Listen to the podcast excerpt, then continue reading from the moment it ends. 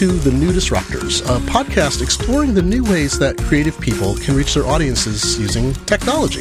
I'm your host, Glenn Fleishman.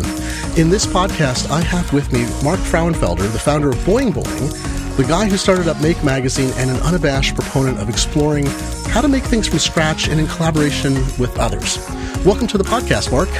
Thanks a lot, Glenn. And, and I just have to say, this is such a fantastic concept for a podcast series. Well, thank you. And, you know, I'm a, I'm an unabashed fan of your work. And I say that you're a great inspiration for doing this series too. Cause I think, you know, one of the threads I could take from your, your public life, I don't know what goes on in private. Well, I do from your book, which we'll talk about, but from your public life, you've always been the most incredible supporter of other people's creativity. You're a creative person yourself. Your wife is a creative person.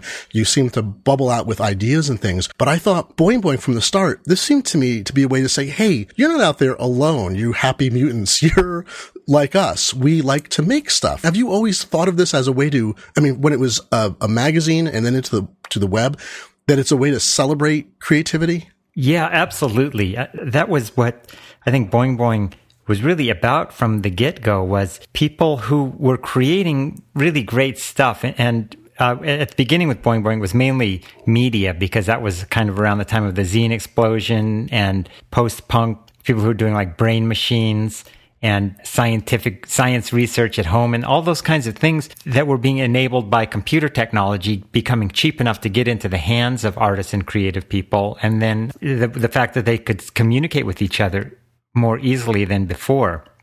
And so that, and then shortly after we started Boing Boing, we did the Happy Mutant Handbook, which was again a book about people who were creating their own stuff, their own media and things and, and robotics and getting on the internet. And I, I don't really know why, but it's always been really interesting to me when people are able to create something and get it out there to other people without having to go through the typical big distribution network that would kind of exert some kind of editorial control over it.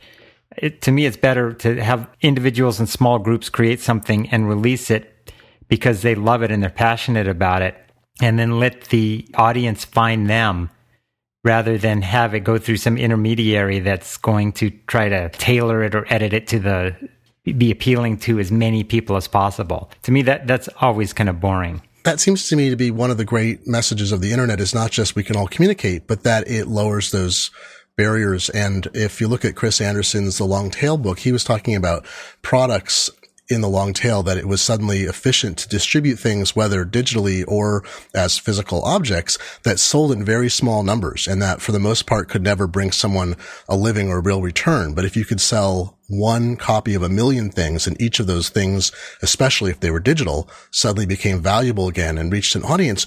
Do you feel that the internet has brought that long tail concept to everything now, not just say a, a book or a digital movie? Yeah, oh, for sure. I think it has in in every single way you can think of how a uh, a manufacturer of products does does runs its business. For example, you can find a way for someone to do it really inexpensively or for free. So like funding now with with crowdfunding, designing things, design software like SketchUp is such a powerful 3D design tool. When I started as an engineer in uh, like 1985, working at Memorex, and I was designing giant size hard disk drives, I was using uh, doing it on pencil and paper on a drafting drafting board my first year and then the second year. I love yeah. this about you. I love this about you. Is I don't think a lot of people know. You mentioned this when we did a Gweek podcast on Boing Boing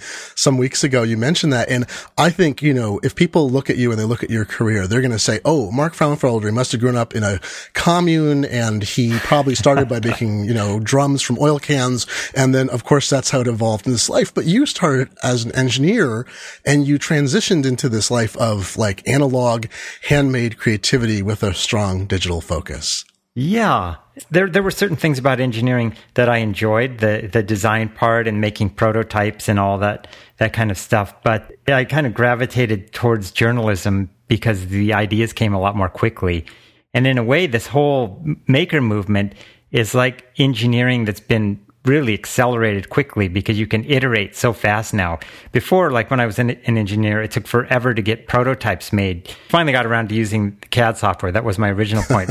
the CAD software was like, you know, $150,000 and they, they would charge like $50 an hour to use it. They'd have this dongle in the back oh of God. the uh, workstation and some representative from the, the uh, software publisher would come over and and stick the dongle into a meter and say, okay, you've been, you know, your the company's used this software for you know thousand hours, and here's your bill for the month.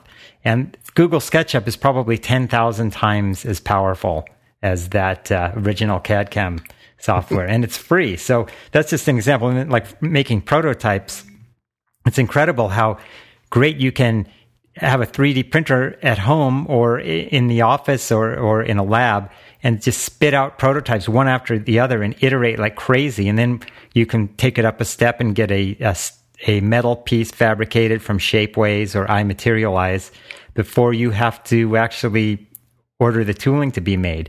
Before it was like when I was designing disk drives, you'd get, we'd make foam core prototypes We'd have, uh, if, if, our shop couldn't machine out something from a piece of Delrin or, or aluminum or something for a fit and feel kind of prototype, you'd have to take it to an outside place to do it. And it would take a long time to turn something around. So that kind of acceleration, it, that, that means that, you know, an individual now is more powerful than Memorex's engineering team in 1985. That's, that's exciting. So, you, you know, we're, we're just beginning to see lots of stuff happening. When I was trained as a graphic designer in the late 80s, I know one of the things that the school I went to, which was influenced heavily by Swiss graphic design, which is a very precise school. And one of the things mm-hmm. they emphasized was iteration.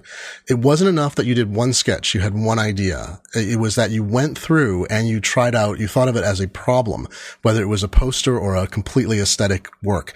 And the way you describe this, it seems like these tools give the average person the opportunity to iterate and test.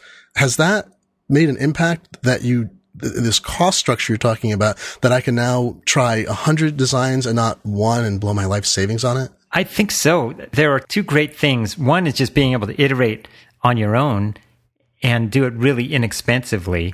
So you can. Uh, so even in the computer, like 3D modeling, sure. before you ever touch a real thing. You can. And then you can get the 3D plastic part printed out really inexpensively at, at home or at your local hackerspace. And then you can get a better one made. But I think equally importantly is that then you can upload your digital model to a place like Thingiverse or share it on any other kind of community of practice website.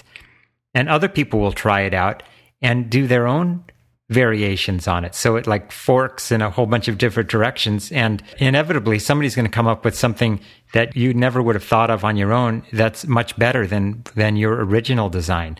So you have this kind of multiplication thing going online. And that's, that's the great thing is just seeing the way that the evolution of design of things uh, has sped up like crazy. One example I always like to give is with espresso machines and the temperature control. It was something that I, I talked about in, in my book. You know, espresso machines are over 100 years old, and the design evolution has been really flat for the last 100 years or so. And then about 15 years ago, somebody decided, just uh, somebody at home decided to replace the bimetallic thermostat in an espresso machine and put a proportional integral derivative temperature control system in, which is much more precise. It can lock down the temperature to about one tenth of one degree, as opposed to a bimetallic thermostat, which is like about a 40 degree temperature swing. And so you uh, can have much better espresso that way. But the uh, big companies that were making espresso never had thought about this. But all these people on alt.coffee were swapping ideas and plans, eventually moving it up to kits. And finally, now the big espresso manufacturers have caught on and they're putting PID temperature control systems in their espresso makers. So that's just one example. That that kind of thing is going to happen more and more when you get these kinds of funding and design and prototyping and manufacturing methods, inexpensive methods into the hands of of individuals. It felt like something snapped a couple of years ago is I, I know Kickstarter's part of it because it took a lot of people who had ideas and it was very, I mean, especially with the credit collapse in 2008 and the inability of small businesses to raise money and then people's, you know, if you before maybe you would have gone to your parents or family and asked for money and said, you know, I've got this great idea. I think I can make hundreds of thousands of dollars. I need a little seed funding. So even if you could do the 3D printing in small batches and so forth, the money might not have even have been there. So Kickstarter seemed to come along at a really great inflection point when 3D printing got cheap. You could get funding from people. People were ready to spend relatively small amounts of money on new products. So it wasn't a new computer, but it was a $50 dock or or like the Glif that, you know, is kind of, didn't start everything, but the Glif was certainly a great example of an early entrant into that. Let's make, iterate and make prototypes and produce something that is worthwhile without having had to go through the usual process and then raise money from people. I, just saw this recently too. I think exactly what you're talking about with the espresso machine is the elevation dock, which was funded on Kickstarter and raised a very large amount of money. And they had delays in manufacture partly because of quantity. When they finally got the dock into most people's hands, Apple changed from the 30 pin dock to the new lightning dock. And the company said, look, we're going to come out with an adapter. We'll offer like a short term solution and then a new circuit board eventually. Well, of course, we don't need to wait for the company now because we have 3D tools like SketchUp and so forth. And um, Matt Haughey uh, documented this on his site. This thing that happened is about almost two months ago now, where he uh, caught in touch with a friend of his who uh, at the XOXO conference had won a MakerBot because uh, Bre Pettis uh, behind MakerBot had given away not one, I think he wound up giving away two or three MakerBots because people had come up with such great ideas at the conference for things they wanted to do with MakerBots that they just gave more away. So one of the fellows who won one, he and Matt talk about it. They come up with some adapters. They put it up onto um, onto Thingiverse and it gets improved and then you can just print it out. And printing it out isn't in the end much cheaper than what the cast metal part that the folks at uh, Elevation Design eventually came up with. But you could do it now, and it was this feedback loop. As people said, "There's a problem. Manufacturer's not solving as fast as I like. Let's iterate this." And then now everyone has a copy of the design, and we can print it out ourselves. Have you seen other examples like that where there's a case to be made for? Even say people owning a 3D printer themselves in their home? I think so. I mean, we're kind of like with 3D printing with the World Wide Web circa 1993. Mm. So we hmm. don't real, really know where it's going to go, but, but I am pretty confident that it's going to be really big. All of this 3D printing and all kinds of inexpensive manufacturing methods to make things or getting circuit board designed and prototyped really quickly and easily. So it's, it's kind of hard. I, I can't think of any specific examples, but I just think that having these tools out there is is surely going to lead to to some really interesting and cool things. Well, that's the thing. You can't predict where lightning strikes, right? Is you, you can fire up the Van de Graaff generator and you don't know exactly where this new and remarkable thing is going to hit and create the, I mean, like the web or like 3D printing for that matter. You don't know that that's going to um, create an entire new economy you don't really and no i mean i'm getting a 3d printer for christmas. It's it's half mine and, and, half my my daughter so i'm really excited about it. And uh, there are things that that i'm excited to start working on right away. Like one of the things is uh, we uh, i've been getting interested in kites lately because i've been working a little bit with kite aerial photography. Oh yeah. And so if i want to you know there's there's a lot of different ways that you could use 3d printing for that for instance, if I want to make like a, a tetrahedron kite, it will be pretty easy for me to make a little joint. I'm not, what's the word I'm thinking of? A connector so that I can connect all the struts easily. The other thing is the actual camera rig itself to hold the kite.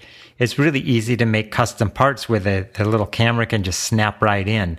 So I think that world of being able to quickly make something without having to have a milling machine or using other kinds of tools that would take a really long time, that's going to pave the way to all sorts of cool products that people are going to make. And then, of course, we'll share those designs and somebody will come up with improvements for them or something completely different that uh, that we didn't even think of. But I think the idea of being able to quickly share all that kind of stuff and instantly is going to we don't even know how big it's going to be, but it's mm. going to be really big. That's what I think about when I think about the transitions that have happened already in our in our short lifetimes. Like you and I have both been through the desktop publishing, you know, conventional publishing to desktop publishing transition, and we've both been through the sort of print to web to mobile transition that's underway. We were working in publications, working in journalism or books and other things as this went. And, you know, I was trained as a, I, I'm going to, if I, I, have to watch out that I don't say every podcast, you know, I was trained as a typesetter, but not in, say this too often, but uh, not in hot lead, but in the generation just before desktop publishing, which is this optical digital hybrid that was really bizarre. And I watched that go into, oh my gosh, this is this, as you know, like with the, this equipment you used at Memorex, this is this $50,000 piece of equipment. It's probably 200 grand in today's dollars. And instead of having to use this and learn this weird language, all I have to do is drag and drop stuff. You know, from 1983 to 1984, I went from using what felt like 1960s technology to using 21st century technology. And we've seen that happen with the web too, is that the tools were really complicated. You had to be an expert, to be a programmer. And then it became WYSIWYG. And then it went a step further where it's all templated and you, you know, you've got Tumblr and WordPress and you don't have to know. When I look at the physical world though, there's often a different element there. And as you talk about being able to make custom equipment without having to have the milling gear or, you know, a wood shop, a metal shop, all those things, there's a, a level of expertise I feel like that you don't need. The expertise isn't valueless. The people who spent their lives gaining it can still bring so much to this because they know materials work. But do you see that there's a, or how does the, the bar get lowered for people who would have done this before they had the creative impulse, but they weren't going to spend or couldn't spend five or 10 years of their lives developing machine schools. This lower that bar for those people to bring that now into this realm of physical making? I think that, uh, like you were saying, th- there are some really great designers today and artists who are using 21st century technology to produce beautiful designs. And a lot of these people might not have been able to be doing what they're doing if they were using the, the kind of technology that we were using before the desktop publishing revolution. Just because some people are not, they're not geeks and they're not, they're not interested and they're not really that good at, at getting under the hood and tinkering around and adjusting gears and, and things like that. And so they're kept from doing that. Moving the analogy over to the physical world, there are some people who are just not going to be able to figure out how to use a milling machine really well or other kinds of uh, fabrication equipment. But the fact that they have things like SketchUp or even really super easy 3D modeling programs like Tinkercad hmm. that my nine year old daughter likes to design little animals, 3D animals on, that kind of thing is going to definitely lower one of the bars, one of the barriers to entry. In the same way that desktop publishing and the internet and blogs, they made the barrier to entry a lot lower in terms of money. The only barrier really is like how interesting you are to other people. That's great. Which is a bit, which is a barrier, but I think a lot of the story of the 20th century was mass culture teaching people they were boring. Maybe that's too simplified. But what, cause I think where you come from, the place you come from with, I think all of your work is that people are interesting. Not everybody, but that people are creative and interesting. And so if you give people the tools to express their creativity where those tools had existed before, those people then have the opportunity to show that they have something of interest to share. Yeah, for sure. And I am still a believer in Sturgeon's law, uh, science fiction writer Theodore Sturgeon, who said 90% of everything is crap, which is probably optimistic, really. But what I'm saying is that you are, by, by lowering the barrier to entry for, for people who aren't really t- technically adept, but are but are creative and artistic, and to allow them to create beautiful physical things you are you, are not necessarily getting a, a, higher yield. You're just giving them opportunities to make things that that they might not have been able to make before. So so you're you're kind of equal. You're you're leveling the playing field on one way, but there's still going to be an awful lot of garbage that's coming out the other end of this this pipe. Oh, that's true. Although I think uh, I should I should plug your book right now because I think it's a great point to mention that is your book Made by Hand that came out in 2011, right? So a book for last year. Um, mm-hmm. Phil's very contemporary, a year later even. Uh, that, I know it's things you were exploring over a decade, but I think your book was, it wasn't about, there's that issue of the audience is, are, is everything we're doing have to have an audience for it? And the long tail story is partly that anything you do could have an audience, even if it's five or 50 people now. So the answer could be yes. A lot of artists, a lot of creative people create work for their own pleasure and they're happy sometimes to share it or not. That's differentiated from maybe a craftsman. When I was trained as a graphic designer, I never thought of it as, even though you can do art with graphic design clearly, I thought of it much more as a craft. I'm doing something that's meant to be shared. And I think your book made by hand is a combination of that. Part of it is things that you do for your own pleasure. Part of it is things you do to share for whatever reason. Part share commercially and part to create a community around things that are enjoyable to create together, to create a pool of learning and then some kind of thing at the end that isn't just watching a TV program. It's you get together with people to figure out, for instance, how to raise chickens. I mean, I think your chicken, yeah. your chicken story is a very interesting thing because you're willing to explore your own failure, which I think is an amazing, humbling thing and is a great gift as a writer that you're willing to say, here's what I did wrong. And wow, did I learn from that? And wow, did that, was that a mess up? Because that helps other people, not just to avoid specific mistakes you might make, but it lets people know, I think that there are communities out there you can consult to help you learn and that you can fail at something and then come back and figure out how to do it again. And uh, how much does failure drive this process of, of making? I mean, I mean, talking very generally, but the idea that you may not succeed or you might make something that's crap, but you don't want it to deter you from actually being a creative person. The book really does kind of chronicle my my failures and successes. yeah, and th- there's a few there's a few minor victories in there for sure. But it's kind of my struggles and, and learning from mistakes and things. And it was interesting to see a few of the Amazon reviews where people were saying, you know, why why would anyone want to read a book about this guy who just keeps on screwing up? You know, oh, I, I want to read about how to do things and, and be good at something. But I actually think that to me, it's really, I, I learn a lot about when, when somebody writes about how they screwed up, made a mistake, the complete disaster, you really learn an awful lot. You almost don't learn anything if someone executes something flawlessly and then talks about it because you only see that little path that's just like from point A to point B without them falling off and, and, uh, getting back on. That's, that's the thing that's interesting to me.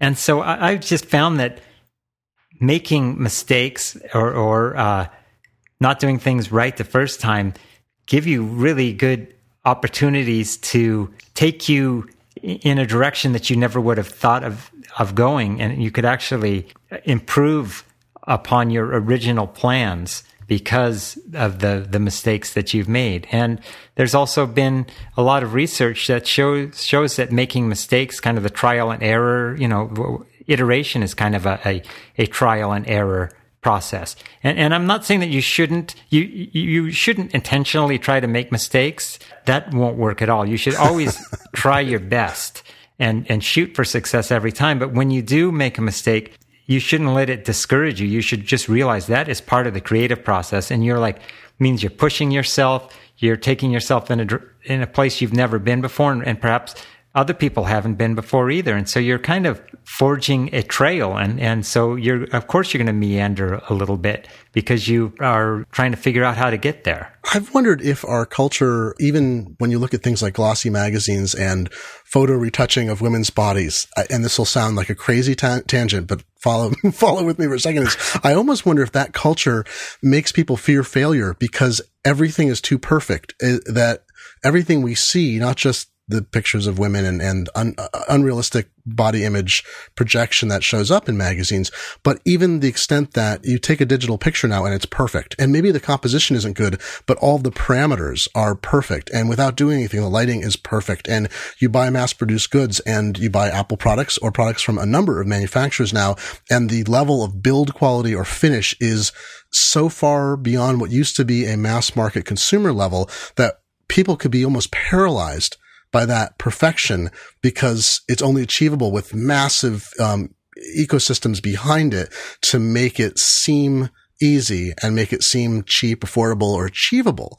And when you talk about failure, I think of how many people are immobilized by the notion of not getting it right the first time, where if we combine in that notion of iteration, the whole point is that you're experimenting, that life can be a journey of working through problems, working through artistic things to reach a goal, and that failure is always going to be part of that, or successes that aren't quite as good as what you want, too. I think that one of the big reasons that people are af- afraid of making mistakes is because for the, their entire education, they've been taught that mistakes equal bad grades. Mm. And so they've been conditioned to to avoid making mistakes. And one way to avoid making mistakes is not to take any risks. They're going to stay with what is tried and true, what they know, buy solutions to their problems rather than try to solve things on their own. And I think that's unfortunate because once you start working on solving your own problems your own way. If you have like a replacing a thermostat in your house or putting a new dishwasher in, those kinds of things. Once you start doing that, and every time you have a success, it builds your self efficacy and you feel that you are able to get things done in the world around you, in the in the human designed world around you. And that's like a, a really great feeling. That's like one of the best things that that I've gotten out of all of this with my do it yourself experiments is that I don't feel as impotent as I had in the past when when something goes awry in my life. I feel like I have a better shot at kind of figuring out how it works and how you might be able to go about fixing it. And a lot of times I, I'm not able to, and I'll have to call in a professional to do it. But sometimes I can do it on my own. And, and when you do that, it's a great feeling because there's so many different things in our lives that we don't have control over, you know, politics and the economy, bureaucracy, the cable television company. and so it's great to have a little bit of control in your life in the, you know, the way the things around you work and the systems that keep you alive and well. Having a little bit of say in that uh, has tremendous benefits to your sense of well-being, I think. I had that happen uh, a few years ago as we got a new washing machine. It stopped working and it wasn't that old and but it was out of warranty and i was thinking oh, i'm gonna have to call somebody in and it's gonna be $200 to get someone out here to do whatever. So i download the schematics i go onto discussion boards about washing machines since it's the future and there are discussion boards about washing machines and any kind of anything you could buy however non-user serviceable they try to make it there's a discussion forum or many about it and i find the information oh there's a clean out trap that you have to get to and i download the schematics that show me how to get there and after a lot of cursing and anger because they didn't design this thing to be serviceable by ordinary customers. I could got this one panel off, pulled one piece of metal off to release a valve, pulled out some coins that were from someone's pocket, put it back together. And I thought, that's $200 to my credit. You know, that's the money. I've had to do it, unfortunately, three times. I have small children, as you have once. uh, but I, I wonder the experience I had there too was that community. How much does community make up part of our ability now to to do more of these things on our own. That is a major major part of it, and that's such a, the, the greatest thing is that there are people who want to talk about these problems, and when they solve them, it uh, is that kind of ego boo economy thing where it is fun to talk about how you solved a problem. So you can go on Google and say the type of laundry machine you have, type in the model number and say won't run and you can then get into the forums and read what other people are doing. I've solved so many problems that way. And I think everybody is starting to do that more and more. It's so great. Like th- there was this broken part on our Volkswagen Beetle and the shop said it would take $500 to fix. And I just thought that that's way too expensive for something that shouldn't be that much. And so I found the part on eBay for $60 and it was like a Chinese knockoff thing, but it, it fit and it works. And so fifty dollars, some some scraped knuckles, and uh, you know a lot of cursing. Right. I was done, but you have to have a like band aid budget. That's the one thing you got to yeah. put some money into band aids, and you too. But still, it's so great to be able to solve the problem like that. I think it's interesting to try to define what problems you can solve too, and that's uh, one of the places where I wonder where 3D printing becomes part of a different kind of economy is, you know, you and I are w- more willing, and you are certainly more willing than I am to fix and do things. I'm, I am a, a little too eager to call a tradesperson out because I've decided where my limits of knowledge are and what I want to learn, where I, where I feel like if I took a class in that I could do it, I don't want to take a class in that. Sure. Yeah. You have to set limits because, yeah, otherwise, because you have a limited amount of time and you have certain interests. So if you don't want to do it, then I understand. There's that spectrum of where that point's going to be set and also people's own mechanical abilities. And where I wonder if 3D printing fits into that is, does an economy blossom where, um, for instance, there's a site, I think it's called like small appliance parts or something like that. There's probably 50 sites like this. And every once in a while we drop something in the kitchen and it shatters. And in the past, appliance X, like a food processor we bought 15 years ago, would be broken. There'd be nothing you could do about it. We'd have to buy a new one.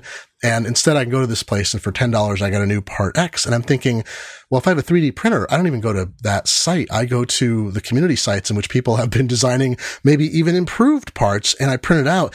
And that might only be a small percentage of people. It might be you and me, and maybe we're only 1% of the economy, but 1% of a replacement part economy could be enormous. 1% of anything in the world could be enormous. And I wonder where the opportunities are that come out of that. That's, that's a really great question. And that could have a, a huge impact. Um, like I'm thinking another thing with my Volkswagen is the the little cup holders. The, the car's about 12 years old at this point, and the cup holders are these like plastic things that kind of screw in to oh, these yeah. mounts, and they've degraded over time. They're all cracked and oxidizing.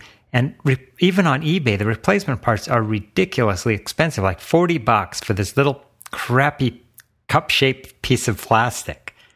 And so somebody's going to come along with a 3D printer at home or, or an array of them, and you can tell the person what you want. They'll do the research and, and get the specs on the thing and make it for you for a fraction of the amount that the parts uh, shop will sell it to you for. And we're going to start seeing 3D cameras. I think people have asked what would be useful about having a 3D camera because we don't have 3D displays. You have to use special glasses and there's all these other things. I think the ready availability of multiple cameras and say smartphones or even portable, you know, like cam, uh, not DLSRs, but things like that. I think it's going to have a novelty value and then you're going to have the value of, oh, I want to make a thing. And with a 3D camera, I don't have to take six pictures. I take a few perspectives to get the stereoscopic effect. The software stitches it together much more accurately. And then I've got the thing from which I start to make a part or a replacement or whatever the software that people are making to work with the Kinect to do scanning is getting better and better. I, I, was surprised the resolution that people are getting out of those things, like scanning fossils and things like that. We will see these kind of 3D handheld scanner camera things that you just wave over an object and you'll have a beautiful 3D model ready to go it's going to be really fascinating too. Then we have all the intellectual property issues. We don't, we won't get into those yet. they're, they're going to come, but I don't know. Um, I, I, wanted to back up. This is something too, is that you're one of the people who coined the word maker, I think, aren't you? It seems like that term came suddenly into parlance around the time that Make Magazine started. Yeah, I, I, I credit that to Dale Dougherty. Oh yes, over at O'Reilly. He's the he's the founder of Make, and he came up with uh, the magazine idea because he released this great series of books for O'Reilly called the Hacks series. And it was like car PC hacks, home automation hacks, astronomy hacks.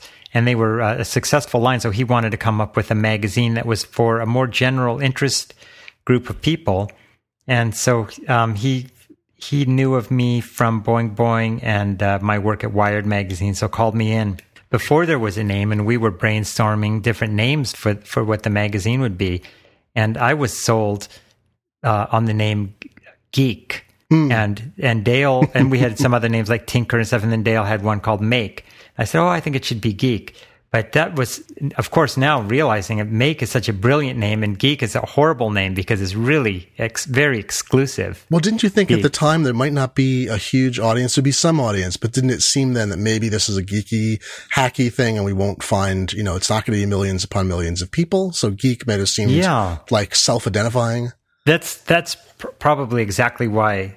And, um, you know, I don't think uh, anybody that the magazine, when we started, expected it to take off like it did. We were hoping to get about 10,000 subscribers after 12 months. And I think we had between 40 to 60,000 subscribers by the uh, second or third issue. So it just took off really fast and it's been growing like crazy ever since. There's been a really sharp angle in the growth rate of Maker Faire attendees. The first Maker Faire had 20,000 people in 2006, and this last one we had had 110,000 people. And now there's multiples too, aren't they, happening in different parts yeah. of the country? And when you started the magazine, I think I contributed something to issue T- number two about with a photographer friend about photographing things yeah. for eBay, right? And mm-hmm. I remember seeing it and the first issue came out. I thought, oh, this is so great and it's so beautiful. And God, is there an audience for this? Because it's, it felt like something that needed to exist. And I thought people aren't that creative. People have become passive. I was so, uh, it's funny when you get older, you're supposed to become more jaded. I'm so much less jaded than I was a decade ago because Make came out and I thought, ah, well, I hope they get a few issues out of this because this is really fun and it's neat. But God, I don't know. Well, people, people are just too passive in this new age where they're watching stuff on the net and they're whatever. And it has been such a um, been such a joy to know that this maker thing has exploded both the magazine and the whole community and the fair and then all these shops like tech shop that is opening to provide people with direct access to tools. We have a small one in town. Another one called MakerHaus is opening uh, next month that I went and toured 10,000 square feet in Seattle with a wood shop and a, a metal shop and the state of the art 3D printers that can do 20 different sources simultaneously and a crazy amount of technology in one place place and, uh, that they're going to offer a membership. And I, it's, I thought, I, I'm so happy to be proven wrong that people are so excited about this stuff that they made Make Magazine a success. What, what are the topics that get the most interest in the magazine now that you've had all this time to see what kind of feedback you get? There are a number of core areas of interest for people. Like electronics is always a very popular topic. Whenever we do surveys, people always say more basic electronics information and projects that, that teach electronics. So interesting. It shows that we're still kind of in a growth stage of uh, this whole world. People are wanting to learn fundamentals about things. And then the other thing that they're really interested in is new tools and things like 3D printing and laser cutters and 3D design tools. So learning about any kind of new enabling technology that makes it easier for them to create things is always interesting. And, and that's, that's really one of the interesting things about the, the kind of evolution of the maker world that I've seen since we started the magazine in 2005 is that early on, it was all about people making these kind of one off things like, oh, look what I made. This is cool. And now we're at this point where the, the top makers, like the alpha makers, are making tools and technologies for other makers. Oh, that's great. Yeah, that's what they're concentrating on. So, like Bre Pettis is the perfect example. Started out as a maker. He was at Make Magazine doing his weekend project videos where he was like, "We're going to make a turbojet now, and you know, we're going to make a uh, a kite aerial photography rig." And now he's creating this tool for other makers to make stuff. Oh, and he's like a disruptor of a disruptor too, is that 3D printing was disruptive enough in itself. And as it dropped in price, became more so. And then MakerBot disrupted that trend by making it, I don't know, what was it, like a 20th of the cost, which has now forced everybody else, all the higher end companies to react to that. Like we're already seeing like third level disruptions in the space of less than a decade. Yeah, definitely. It's great. And then I think Arduino was a, a huge disruptor as well. Because before, if you were a designer and you wanted to create a product of some kind, you would have to hire an electrical engineer to design circuits for you to give your product the interaction that you wanted. But Arduino was created by Massimo Banzi, a designer in Italy, specifically as a electronics prototyping platform for artists and designers who wanted to add interactivity to their products. And so it's really easy to program and use and super exciting. It basically is, you know, this credit card size circuit board that costs 25 or 30 dollars and lets you emulate almost any circuit you can imagine, any, you know, fairly simple circuit, but it can be fairly sophisticated too. That is that's huge. You don't need the electrical engineer anymore to design it. And again, it's the iteration thing and it's going online and any kind of application you can think of wanting to make and that requires the code that the Arduino uses, there's going to be somebody who's posted code that you can reuse in your own project. This seems like the amazing thing to me too is that all the pieces have come together separately and they're all converged in one place so that uh, like the Arduino, that you don't have to solve that problem anymore. Or I was hearing from many places now how easy it is to get circuit boards made that even I don't know, maybe it was even a couple years ago, even less than that. It, you'd have to, uh, you know, probably learn how to do it yourself to do it affordably. Now there are service bureaus. You use software, some of it free to create circuit board designs. You send it out and you get it back and it's a relatively affordable thing. So it feels like you have this industrial scale thing where equipment is totally unaffordable except at a huge industrial scale. Then it comes down to the level that you can have service bureaus or small businesses can own it. Then it's in people's houses and you, it feels like we've cycled through that stage really rapidly lately. Oh yeah, it's it's amazing seeing this kind of stuff. Like there's this uh, website called fritzing.org and it's a place where you can if you if you designed a circuit using a solderless breadboard, you can basically take the little model of the solderless breadboard and plug in the little components into the breadboard. This is all on the computer and you just plug it in so it looks like your solderless breadboard. And then you can look at a printed circuit board view of it. It like generates a oh printed oh circuit God. board, which is pretty, it's not the greatest. You have to like really optimize it, but it's going to get better and better as it iterates. And pretty soon you'll just be able to, you know, prototype it on your solderless breadboard, copy it onto Fritzing, and then you can order the printed circuit boards directly through Fritzing and, and have them delivered, you know, 48 hours or 24 hours later in the mail. And you've got your printed circuit boards. So what's sort of exciting too is that this this melding of the digital analog world that used to be such separate things. Like we can do maybe in desktop publishing, you know, we do digital designs. You'd send it out and you get an offset book. But in most cases, a lot of digital work was all digital because there wasn't any efficient cost effective way to take it out of the machine. You had to be working at industrial scale or had to have a really large commercial project that made it worthwhile to gain the skills and to work with all the different people you would. But everything you talk about is things coming together into one place where you can do most of the work digitally, test it, model it, talk to people about it, refine it. Then you move into a physical world where it's actually affordable to do. And then we have new manufacturing techniques where you can take something that's a prototype and instead of having to make a million units can make 500 or a thousand before you scale up, if you scale up. And if you do end up having something that's really successful and you want to scale up and go to China to have it manufactured, there are lots of really great reps who will act as a kind of liaison for you and get companies in China to make them for you, and you can find uh, ethical manufacturers in China, and uh, you know they're kind of certified as not being sweatshop labor. So those kinds of systems are in place too for makers who really want to take it to the next level. I want to circle back around here at the end to your book because, uh, which I will remind readers is called Made by Hand. It'll be in the show notes, a link to the book, which is funny because we've been talking so much about digital techniques and digital products and analog manufacture. And, you know, your book's got so much in it that's about working with your hands and things that we forgot about in the 20th century, like beekeeping and raising chickens and kombucha tea, which is not most of the world didn't forget about, but we didn't know about in America. Let's say I've had, we've had some, some kombucha in the fermenting, uh, in the, below the sink here not too long ago too. Um, what's the appeal when you're surrounded by all this high technology and these digital tools that let you make analog things now? What's the appeal to chickens and, and fermenting tea and bees and, and home gardening, raising interesting vegetables? Where, where does that appeal lie? I wanted to do something that would have a lot of bang for the buck and a lot of impact on my life. So eating is something that everyone does, you know, everyone who's fortunate enough three times a day.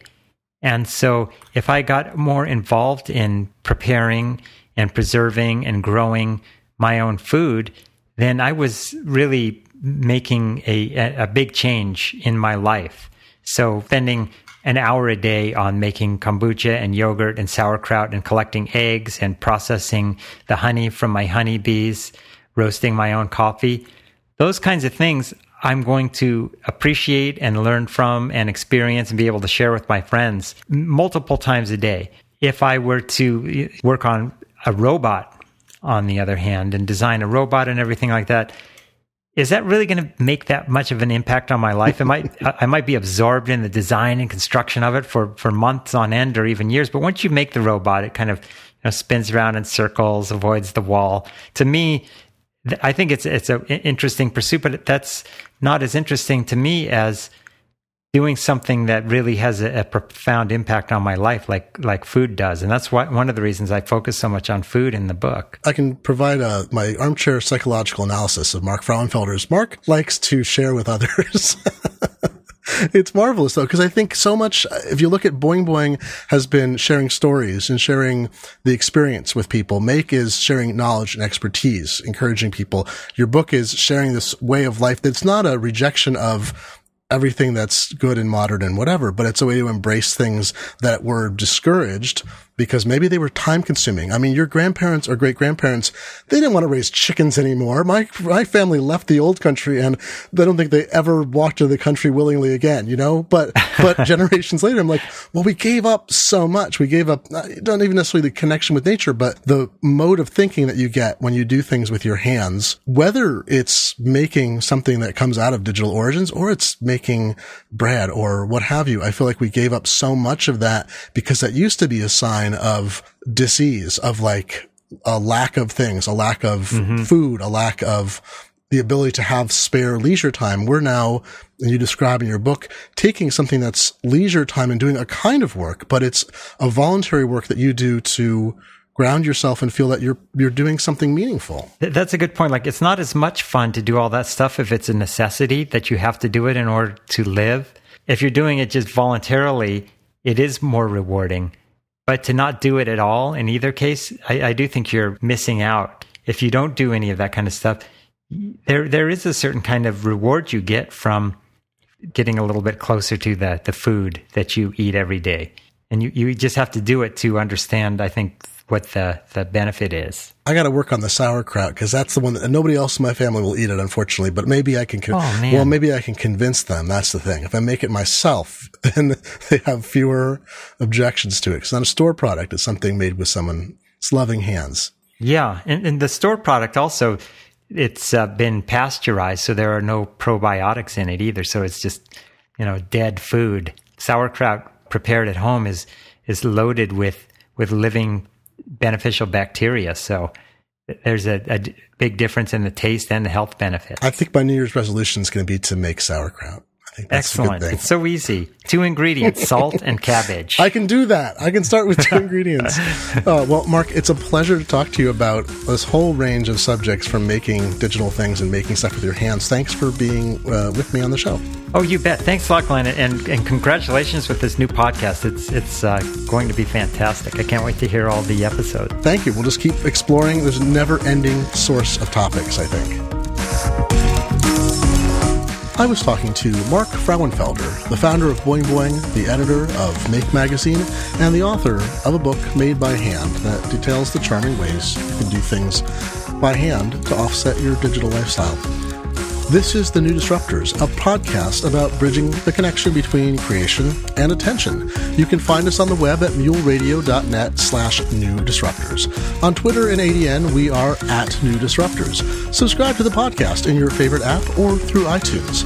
If you'd like to sponsor the show, visit sponsor.muleradio.net. You can drop me a note via newdisruptors at muleradio.net. Our theme music was composed by my dear friend Jeff Tolbert. I'm Glenn Fleishman. Join us again next time.